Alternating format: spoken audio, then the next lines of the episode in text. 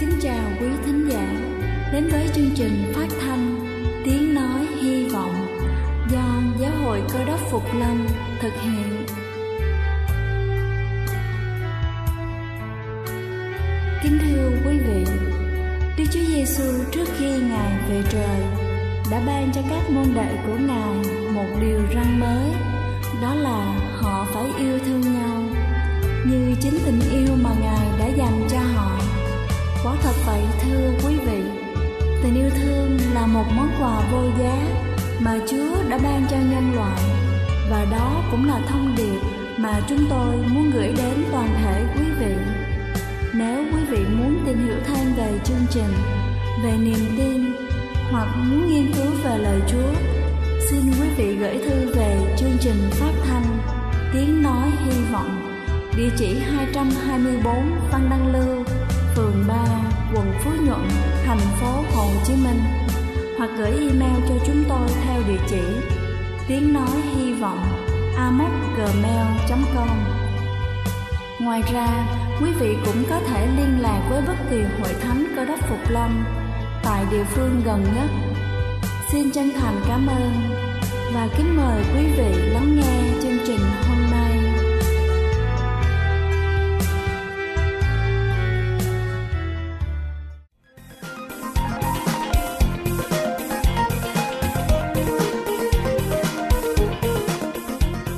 Kính chào quý thính giả thân mến, chúc quý vị có một ngày thật vui vẻ và hạnh phúc.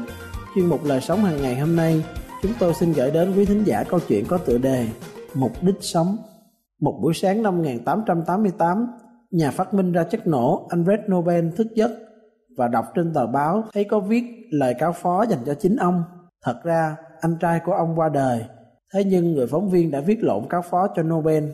Lần đầu tiên trong đời, Alfred Nobel nhìn về ông như những người khác đã nhìn vua chất nổ, chỉ có thế thôi.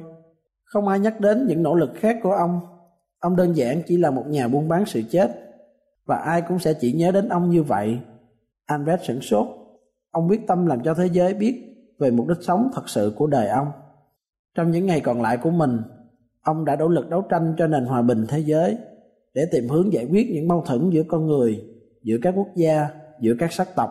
Trước khi chết, ông viết di chúc để lại toàn bộ tài sản đồ sộ của mình để thiết lập nên một giải thưởng mà ngày nay được con người đánh giá là giải thưởng cao quý nhất thế giới, giải thưởng Nobel. Giờ đây, khi nhắc đến tên Nobel, ít người biết đến lịch sử chất nổ của ông. Họ chỉ biết nhiều đến giải thưởng Nobel mà thôi. Nhiều người ngày nay sống một cuộc sống vô định. Họ không tìm thấy mục đích thiết thực của đời sống. Từng ngày của họ đi qua một cách vô vị, không lợi ích gì cho ai, mà cũng hoàn toàn tẻ nhạt với chính họ.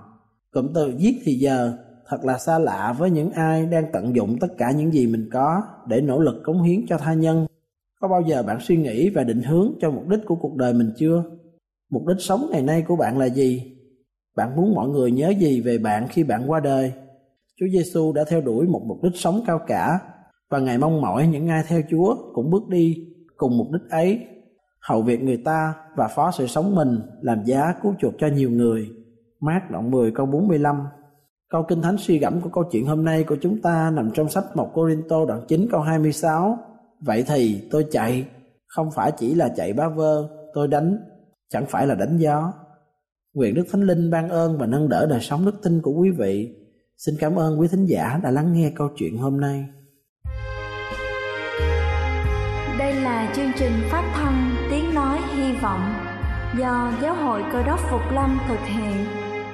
Nếu quý vị muốn tìm hiểu về chương trình hay muốn nghiên cứu thêm về lời Chúa, xin quý vị gửi thư về chương trình phát thanh Tiếng Nói Hy Vọng, địa chỉ hai trăm hai mươi bốn Phan Đăng Lưu, phường ba, quận Phú Nhuận, thành phố Hồ Chí Minh, hoặc gửi email cho chúng tôi theo địa chỉ tiếng nói hy vọng a còng gmail chấm com.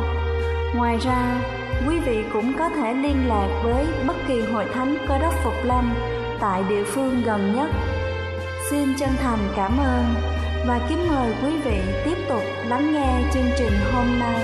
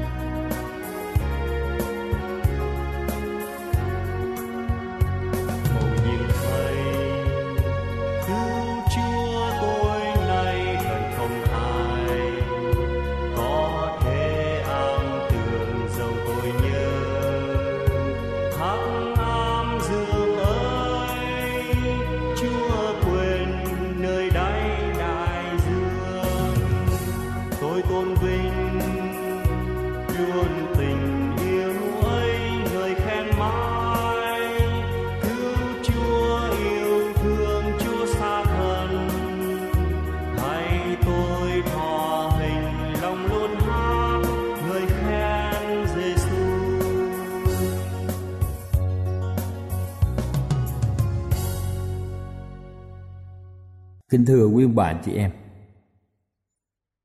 theo sự tính toán của các nhà khoa học thì người ta biết rằng mỗi ngày có chừng bốn mươi bốn nghìn cơn sấm chớp, và mỗi giây thì có khoảng một trăm lần. Và chúng ta thấy rằng chớp nhoáng xảy ra, nếu đem so sánh thì mỗi cơn sấm chớp đó mạnh gấp mười lần so với công sức các máy phát điện ở tại phía Bắc Hoa Kỳ và Canada. Như vậy chúng ta thấy rằng quyền lực của Đức Chúa Trời mạnh như thế nào. Ở trong thế gian này, khi chúng ta muốn hiểu rõ một người nào thì chúng ta có thể làm quen với họ, chúng ta có thể thăm viếng gia đình họ. Cũng bởi cách như vậy, chúng ta có thể học biết được Đức Chúa Trời, nhưng mà không ai trong dòng chúng ta từng thấy Ngài. Kính thưa quý ông bà, anh chị em, nhưng chúng ta biết rằng Ngài có quyền năng rất lớn. Không ai thấy được dòng điện, nhưng mà khi mình cắm cái phích cắm, mình thấy quạt chạy, rồi mình bật công tắc thấy đèn sáng, mình biết có dòng điện ở trong đó. Như vậy chúng ta thấy rằng Đức Chúa Trời, Ngài là ông trời, là Thượng Đế. Ngài có quyền năng rất lớn, như là quyền năng sáng tạo, quyền năng ban sự sống cho mọi sinh vật, và quyền năng điều khiển các ngôi sao ở trong quỹ đạo. Ngài là Đức Chúa Trời của trật tự. Cho nên vì mọi vật ở trong cái vũ trụ này đều hoạt động theo luật lệ. Khi chúng ta nhìn xem những bông hoa với rất nhiều màu sắc, chúng ta xem những ngọn núi hùng vĩ, biển cả mênh mông, và chúng ta biết rằng Ngài cũng là một nghệ sĩ rất yêu vẻ đẹp. Thiên nhiên là quyển sách thứ nhất của Đức Chúa Trời đã bày tỏ về Ngài cho nhân loại. Và Ngài cũng ban chúng ta một quyển sách khác để chúng ta hiểu rõ hơn về Ngài, đó là Kinh Thánh. Kinh Thánh được gọi là sách, hay là lời của Đức Chúa Trời nói với nhân loại. Toàn bộ Kinh Thánh làm chứng về Đức Chúa Giêsu, và qua Kinh Thánh, Đức Chúa Trời muốn chúng ta hiểu biết về Ngài một cách rõ ràng. Kinh Thánh không vẽ một bức chân dung nào của Đức Chúa Trời để chúng ta có thể họa lại trên vải, khắc trên đá hay là khắc trên gỗ, vì Ngài không phải là một vị thần đã qua đời. Ngài là đấng sống, và Ngài cũng không cho phép chúng ta tạc các hình tượng ở trên thế gian này, thậm chí là hình tượng của Chúa, để thờ lại Ngài, dù là các hình này nhắc nhở chúng ta nhớ đến Ngài, nhưng Chúa vẫn không cho phép. Vì Chúa không bao giờ hiện vô ở trong những bức hình đó. Sau đây chúng ta sẽ nghiên cứu về những điều mà Đức Chúa Trời tự bày tỏ về Ngài. Chúng ta biết rằng Đức Chúa Trời là đấng sống, và Ngài còn mãi đến đời đời. Đức Chúa Trời đã tuyên bố trong Kinh Thánh Ngài là đấng tự hữu và hằng hữu. Chúng ta có thể xem trong Kinh Thánh xuất Ê-díp-tô ký đoạn ba câu mười bốn. Nghĩa là Ngài có, hằng có, và Ngài còn mãi mãi. Ngài không có khởi đầu, cũng không có cuối cùng. Đức Chúa Trời không phải chỉ là một ý niệm, một nhân vật thần thoại hay là tưởng tượng. Ngài là đấng có thật. Trong Đa-ni-ên đoạn sáu câu hai mươi sáu nói rằng Đức Chúa Trời hằng sống và còn đời đời. Đức Chúa Trời hằng có đời đời, không phải hôm nay còn rồi mai mất như bất kỳ một anh hùng liệt sĩ ở thế gian này. Ngài là đấng mà trong sách Hê-bơ-rơ đoạn mười ba câu tám nói rằng hôm qua, ngày nay, cho đến đời đời, không hề thay đổi. Trước khi có thời gian, Ngài đã hiện hữu. Trong sách Thi Thiên đoạn chín mươi câu hai, Kinh Thánh viết rằng trước khi núi non chưa sanh ra, đất và thế gian chưa dựng nên, từ trước vô cùng cho đến đời đời, Chúa là Đức Chúa Trời. Như vậy chúng ta mong ước biết được rằng Ngài ngự tại đâu. Trong sách Bộ Các Vua đoạn tám câu ba mươi chín cho chúng ta biết rằng Chúa ở trên trời là nơi Chúa ngự. Rồi Kinh Thánh cũng bày tỏ chúng ta thấy và biết rằng Ngài có thể thấy và nghe. Trong một Phi-rơ đoạn ba câu mười hai, Kinh Thánh viết rằng: vì mắt Chúa đoái trong người công bình, tai Ngài lắng nghe lời cầu nguyện người. Ngài cũng có suy nghĩ và ghi nhớ. Kinh Thánh Thi Thiên một trăm lẻ ba câu mười bốn viết rằng: vì Ngài biết chúng tôi nắng nên bởi giống gì, Ngài nhớ lại rằng chúng tôi bằng bụi đất. Ngài cũng là đấng rất rộng lượng. Trong Thi Thiên đoạn tám mươi bốn câu mười một, Ngài sẽ chẳng từ chối điều tốt lành gì cho ai ăn ở ngay thẳng. Và Đức Chúa Trời sẵn sàng hướng dẫn chúng ta. Trong Ê-sai đoạn bốn mươi tám câu mười bảy, Kinh Thánh viết: ta là Đức Chúa Trời ngươi, là đấng dạy cho ngươi được ích và dắt ngươi trong con đường ngươi phải đi. Như vậy, Chúa chính là Đức Chúa Trời của chúng ta. Ngài dạy chúng ta được nhiều điều ích lợi và dắt chúng ta đi trên con đường phải đi.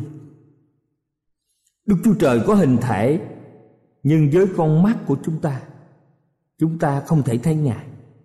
Ngài có mặt, có tai, có mắt, có môi, có miệng, có tai và chân.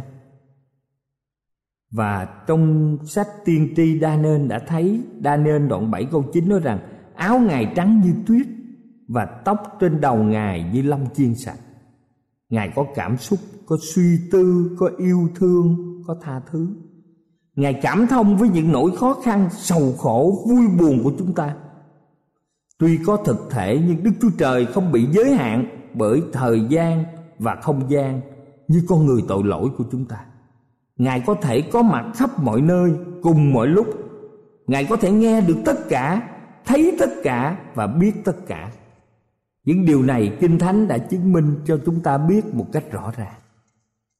Kế đó chúng ta biết rằng Đức Chúa Trời là đấng toàn năng. Ngài là đấng có quyền phép, vì Ngài nắm mọi quyền năng và không có điều gì mà Chúa không làm được. Gióp đoạn bốn mươi hai câu hai nói rằng: tôi biết rằng Chúa có thể làm được mọi sự, chẳng có ý chỉ nào Chúa lấy làm khó lắm. Và trong sách Ma-thi-ơ đoạn mười chín câu hai mươi sáu trong Tân Ước: điều đó loài người không thể làm được, song Đức Chúa Trời làm mọi việc đều được. Đức Chúa Trời có quyền phép chi phối ở thiên nhiên, bão tố, nước và lửa đều dân phục Ngài. Kinh Thánh kể rằng khi Đức Chúa Giê-xu đang ngủ trên thuyền thì biển động dữ dội. Các môn đồ sợ hãi đánh thức Ngài. Đức Chúa Giê-xu đứng dậy, truyền cho biển im lặng, thì biển im lặng như tờ. Và chúng ta cũng biết rằng Đức Chúa Giê-xu là ngôi hai trong ba ngôi của Đức Chúa Trời: Đức Cha, Đức Con và Đức Thánh Linh. Ngài đã xuống thế gian để làm giá cứu chuộc cho nhân loại. Chúng ta cũng biết rằng Đức Chúa Trời là đấng thông suốt mọi sự. Ngài là đấng biết hết mọi sự và không có điều gì là khó đối với Ngài. Và Ngài đã thấy hết mọi sự. Gióp đoạn ba mươi bốn câu hai mươi mốt: mắt Đức Chúa Trời xem xét đường lối loài người, Ngài nôm các bước họ. Và trong Thi Thiên đoạn một trăm ba mươi chín câu bốn cũng ghi rõ ràng: Ngài nghe hết mọi sự, vì lời chưa ở trên lưỡi tôi, kìa hỡi Đức Giê-hô-va, Ngài đã biết trọn hết rồi. Ngài cũng hiểu hết mọi sự. Trong sách Thi Thiên một trăm bốn mươi bảy câu năm: sự thông sáng Ngài vô cùng tận. Chúng ta biết sự thông sáng Chúa thật là không có điều gì bằng ngôn từ chúng ta có thể diễn đạt được. Sự khôn ngoan thông sáng của Ngài, vì Ngài chính là đấng sáng tạo. Chúng ta cũng biết rằng Đức Chúa Trời hiện diện mọi nơi và mọi thời đại. Ngài không bị giới hạn bởi không gian. Chúng ta không thể lẫn trốn Ngài bất cứ nơi nào mà chúng ta hiện diện ở trên trái đất này. vì Ngài luôn ở gần chúng ta. Trong sách Thi Thiên một trăm ba mươi chín từ câu bảy đến câu mười có viết: Tôi sẽ trốn đâu khỏi mặt Chúa? Nếu tôi lên trời, Chúa ở tại đó. Ví tôi nằm dưới âm phủ, kìa Chúa cũng ở đó. Nhược bằng tôi lấy cánh hừng đông, bay qua ở tại cuối cùng biển. Tại đó tay Chúa cũng sẽ dẫn dắt tôi, tay hữu Chúa sẽ nắm giữ tôi. Và Chúa cũng không bị giới hạn bởi thời gian. Tương lai đối với Chúa rõ ràng như hiện tại, và Ngài đã thấy sự cuối cùng từ lúc ban đầu. Trong sách Ê-sai đoạn bốn mươi sáu câu mười, rao sự cuối cùng từ buổi đầu tiên và nói từ thuở xưa những sự chưa làm nên. Chúng ta cũng biết rằng Đức Chúa Trời là sự yêu thương tuyệt đối. Trong Kinh Thánh, đặc tính nổi bật mà chúng ta biết đó là sự yêu thương của Đức Chúa Trời. Kinh Thánh chép Ngài hiện ra cùng Môi-se và phán ở trong Xuất Ai-Cập ký đoạn ba mươi tư câu sáu, Xuất Ai-Cập ký đoạn ba mươi tư câu sáu rằng: Đức Chúa Trời nhân từ, thương xót, chậm giận, đầy dẫy ân huệ và thành thật. Chẳng những Ngài có sự yêu thương, mà chính Ngài là sự yêu thương. Sự nhân từ Ngài hằng có đời đời và vững vàng hơn núi cao. Trong Kinh Thánh Ê-sai đoạn năm mươi tư câu mười viết rằng: Dầu núi dời, dầu đồi chuyển, nhưng lòng nhân từ ta đối với ngươi chẳng dời khỏi ngươi. Sự trìu mến của Ngài sâu rộng hơn tình yêu thương của cha mẹ. Trong sách Thi Thiên một trăm lẻ ba câu mười ba, Đức Giê-hô-va thương xót kẻ kính sợ Ngài, khác nào cha thương xót con cái mình vậy. Đức Chúa Trời đã dùng hình ảnh của người cha trong gia đình thương xót con cái mình để so sánh với tình cảm mà Ngài dành cho nhân loại. Ngài cũng dùng tình cảm của người mẹ để so sánh tình cảm mà Ngài dành cho con cái loài người. Đàn bà há dễ quên con mình cho bú, không thương đến con trai ruột mình sao? Dầu đàn bà quên con mình, ta cũng chẳng quên ngươi. Này, ta đã chạm ngươi trong lòng bàn tay ta. Sách Ê-sai đoạn bốn mươi chín câu mười lăm và mười sáu. Và sách Ê-sai đoạn sáu mươi sáu câu mười ba cũng ghi cho chúng ta biết Đức Chúa Trời nói: Ta sẽ yên ủi các ngươi như mẹ yên ủi con. Ngài là một thân phụ đầy tình yêu. Ngài là một bậc từ mẫu đầy yêu thương. Và chúng ta hãy nghĩ rằng Ngài là người cha nhân từ nhất, giàu tình thương nhất. Ngài còn là người mẹ yêu thương nhất đối với chúng ta. Khi Đức Chúa Giêsu ở thế gian, Ngài thường dạy về tình yêu thương mà trong Gian đoạn ba câu mười sáu cho chúng ta biết: Vì Đức Chúa Trời yêu thương thế gian đến nỗi đã ban con một của Ngài. Đức Chúa Trời luôn yêu thương thế gian, mặc dầu nhiều người ở thế gian này chống đối lại Ngài, không tin Ngài. Và Đức Chúa Giêsu kể cho dân chúng nghe một câu chuyện để họ hiểu được về tình yêu mà Đức Chúa Trời yêu thương loài người đến mực nào. Có một người kia có hai con trai. Bây giờ người em một hôm nói với cha rằng: Thưa cha, xin chia phần gia tài cho con. Lúc bấy giờ người cha cảm động và chia phần gia tài của cho người con. Khi người cha ban chia rồi thì người con đã gom tất cả tiền bạc và bỏ nhà ra đi. Anh đến một đô thị lớn, ăn chơi hoang đàn, tiêu sạch gia tài của mình. Lúc bây giờ tiền thì hết, trong xứ lại có cơn đói lớn. Anh phải đi làm mướn cho người ở tại xứ đó để có tiền sinh sống hàng ngày. Một ngày nọ họ sai người này ra đồng chăn heo. Đây là công việc hèn hạ nhất của thời bấy giờ. Người em muốn lấy vỏ đậu của heo để ăn cho no, nhưng thậm chí không ai cho. Khi chăm lo bầy heo dơ dái và trong hoàn cảnh khốn cùng, người thanh niên này bèn nghĩ lại. Người thanh niên này nghĩ rằng anh đã thâu gặt được gì trong những năm vui thú. Tiền bạc đã hết, bạn bè thì lìa bỏ, bụng đói, áo rách, tâm trí chán chường, thân thể bệnh hoạn, mỏi mệt. Đột nhiên người này nhận thức sự sai lầm của mình và anh thầm nhủ rằng tại nhà cha ta biết bao nhiêu người làm mướn được ăn bánh dư dật mà ta phải bị chết đói, và ta sẽ đứng dậy trở về cùng cha. Người thanh niên này quyết định đi về và xưng tội với cha như thế này: thưa cha, con đã phạm tội với trời và với cha, không đáng gọi là con của cha nữa. Xin cha đãi con như một đầy tớ của cha. Nghĩ vậy, chàng thanh niên liền bỏ bầy heo và trở về nhà của mình.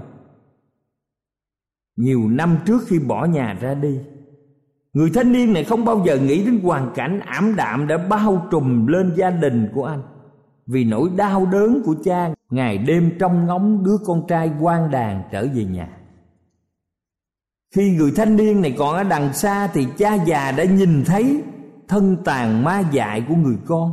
Mừng rỡ xót thương, ông chạy ra ôm chầm lấy con vào lòng với những giọt lệ tuôn tràn. Để che đậy sự rách rưới của con, người cha đã cởi chiếc áo tròn quý giá của mình mà phủ lên cho con. Người thanh niên này thổn thức thưa với cha: cha ơi, con có tội với trời và với cha, chẳng còn đáng gọi là con của cha nữa. Nhưng người cha đã không nghe tiếp. Ông không cho con có cơ hội để xin làm đầy tớ. Ông đã ra lệnh cho các tôi tớ của mình. Ông nói rằng: hãy mau lấy áo tốt nhất mặc cho con ta, hãy đeo nhẫn vào tay và mang giày vào chân cho con ta, hãy bắt con bò tơ mập và làm thịt. Chúng ta hãy ăn mừng vì con ta đây đã chết mà bây giờ lại sống, đã mất mà bây giờ tìm được. Bài học trong câu chuyện người con trai hoang đàn mà Đức Chúa Giêsu kể cho chúng ta thấy đứa con không đáng được hưởng gì cả vì những tội lỗi và lỗi lầm. Người thanh niên này có làm gì tốt đâu trong cuộc đời, ngoại trừ nhận thức được sự bế tắc của mình, rồi ăn năn hối cải và quyết định trở về cùng cha.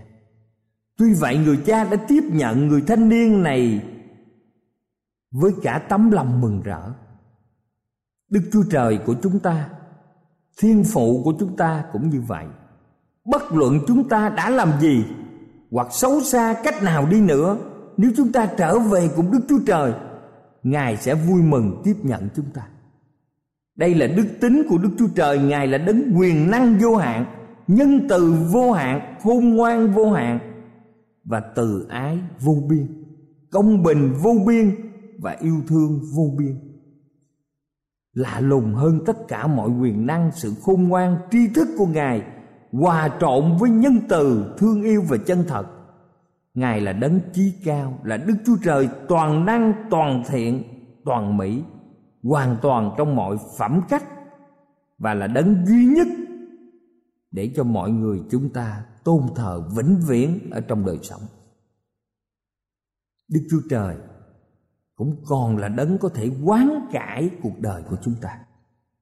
Nếu chúng ta tôn thờ Đức Chúa Trời chân thật và hằng sống, thì Ngài có một cái quyền phép rất to lớn, là quyền phép hoán cải đời của chúng ta.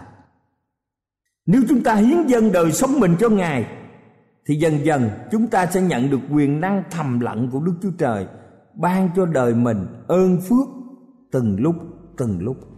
Bàn tay điều khiển vũ trụ bao la có thể điều khiển cuộc đời chúng ta, đem cho chúng ta sự bình an, sự vui mừng. Kính thưa quý ông bà, chị em, chúng ta hãy phó thác cuộc đời mình cho Ngài như đứa trẻ phó thác cuộc đời nó vào tay người mẹ. Chúng ta hãy nói và cầu nguyện với Ngài: kính lạy Đức Chúa Trời kính yêu, con xin phó thác cuộc đời con trong cánh tay quyền năng của Ngài. Xin Ngài ngự vào lòng con và ban cho con sự bình an. Chúng con cảm đội ơn Chúa. Chúng con hiệp chung cầu xin Chúa bấy nhiêu điều. Xin nhân danh Thánh Chúa Giêsu Cơ Đốc. Amen.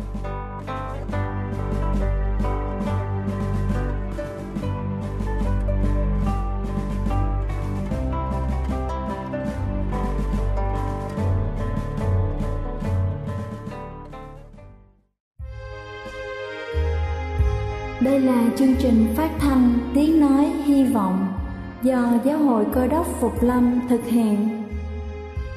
Nếu quý vị muốn tìm hiểu về chương trình hay muốn nghiên cứu thêm về lời Chúa, xin mời quý vị gửi thư về chương trình phát thanh Tiếng Nói Hy Vọng, địa chỉ hai trăm hai mươi bốn Văn Năng Lưu, phường ba, quận Phú Nhuận, thành phố Hồ Chí Minh, hoặc gửi email cho chúng tôi theo địa chỉ tiếng nói hy vọng a m o s at gmail dot com. Ngoài ra, quý vị cũng có thể liên lạc với bất kỳ hội thánh Cơ đốc Phục Lâm tại địa phương gần nhất. Xin chân thành cảm ơn và hẹn gặp lại quý vị trong chương trình lần sau.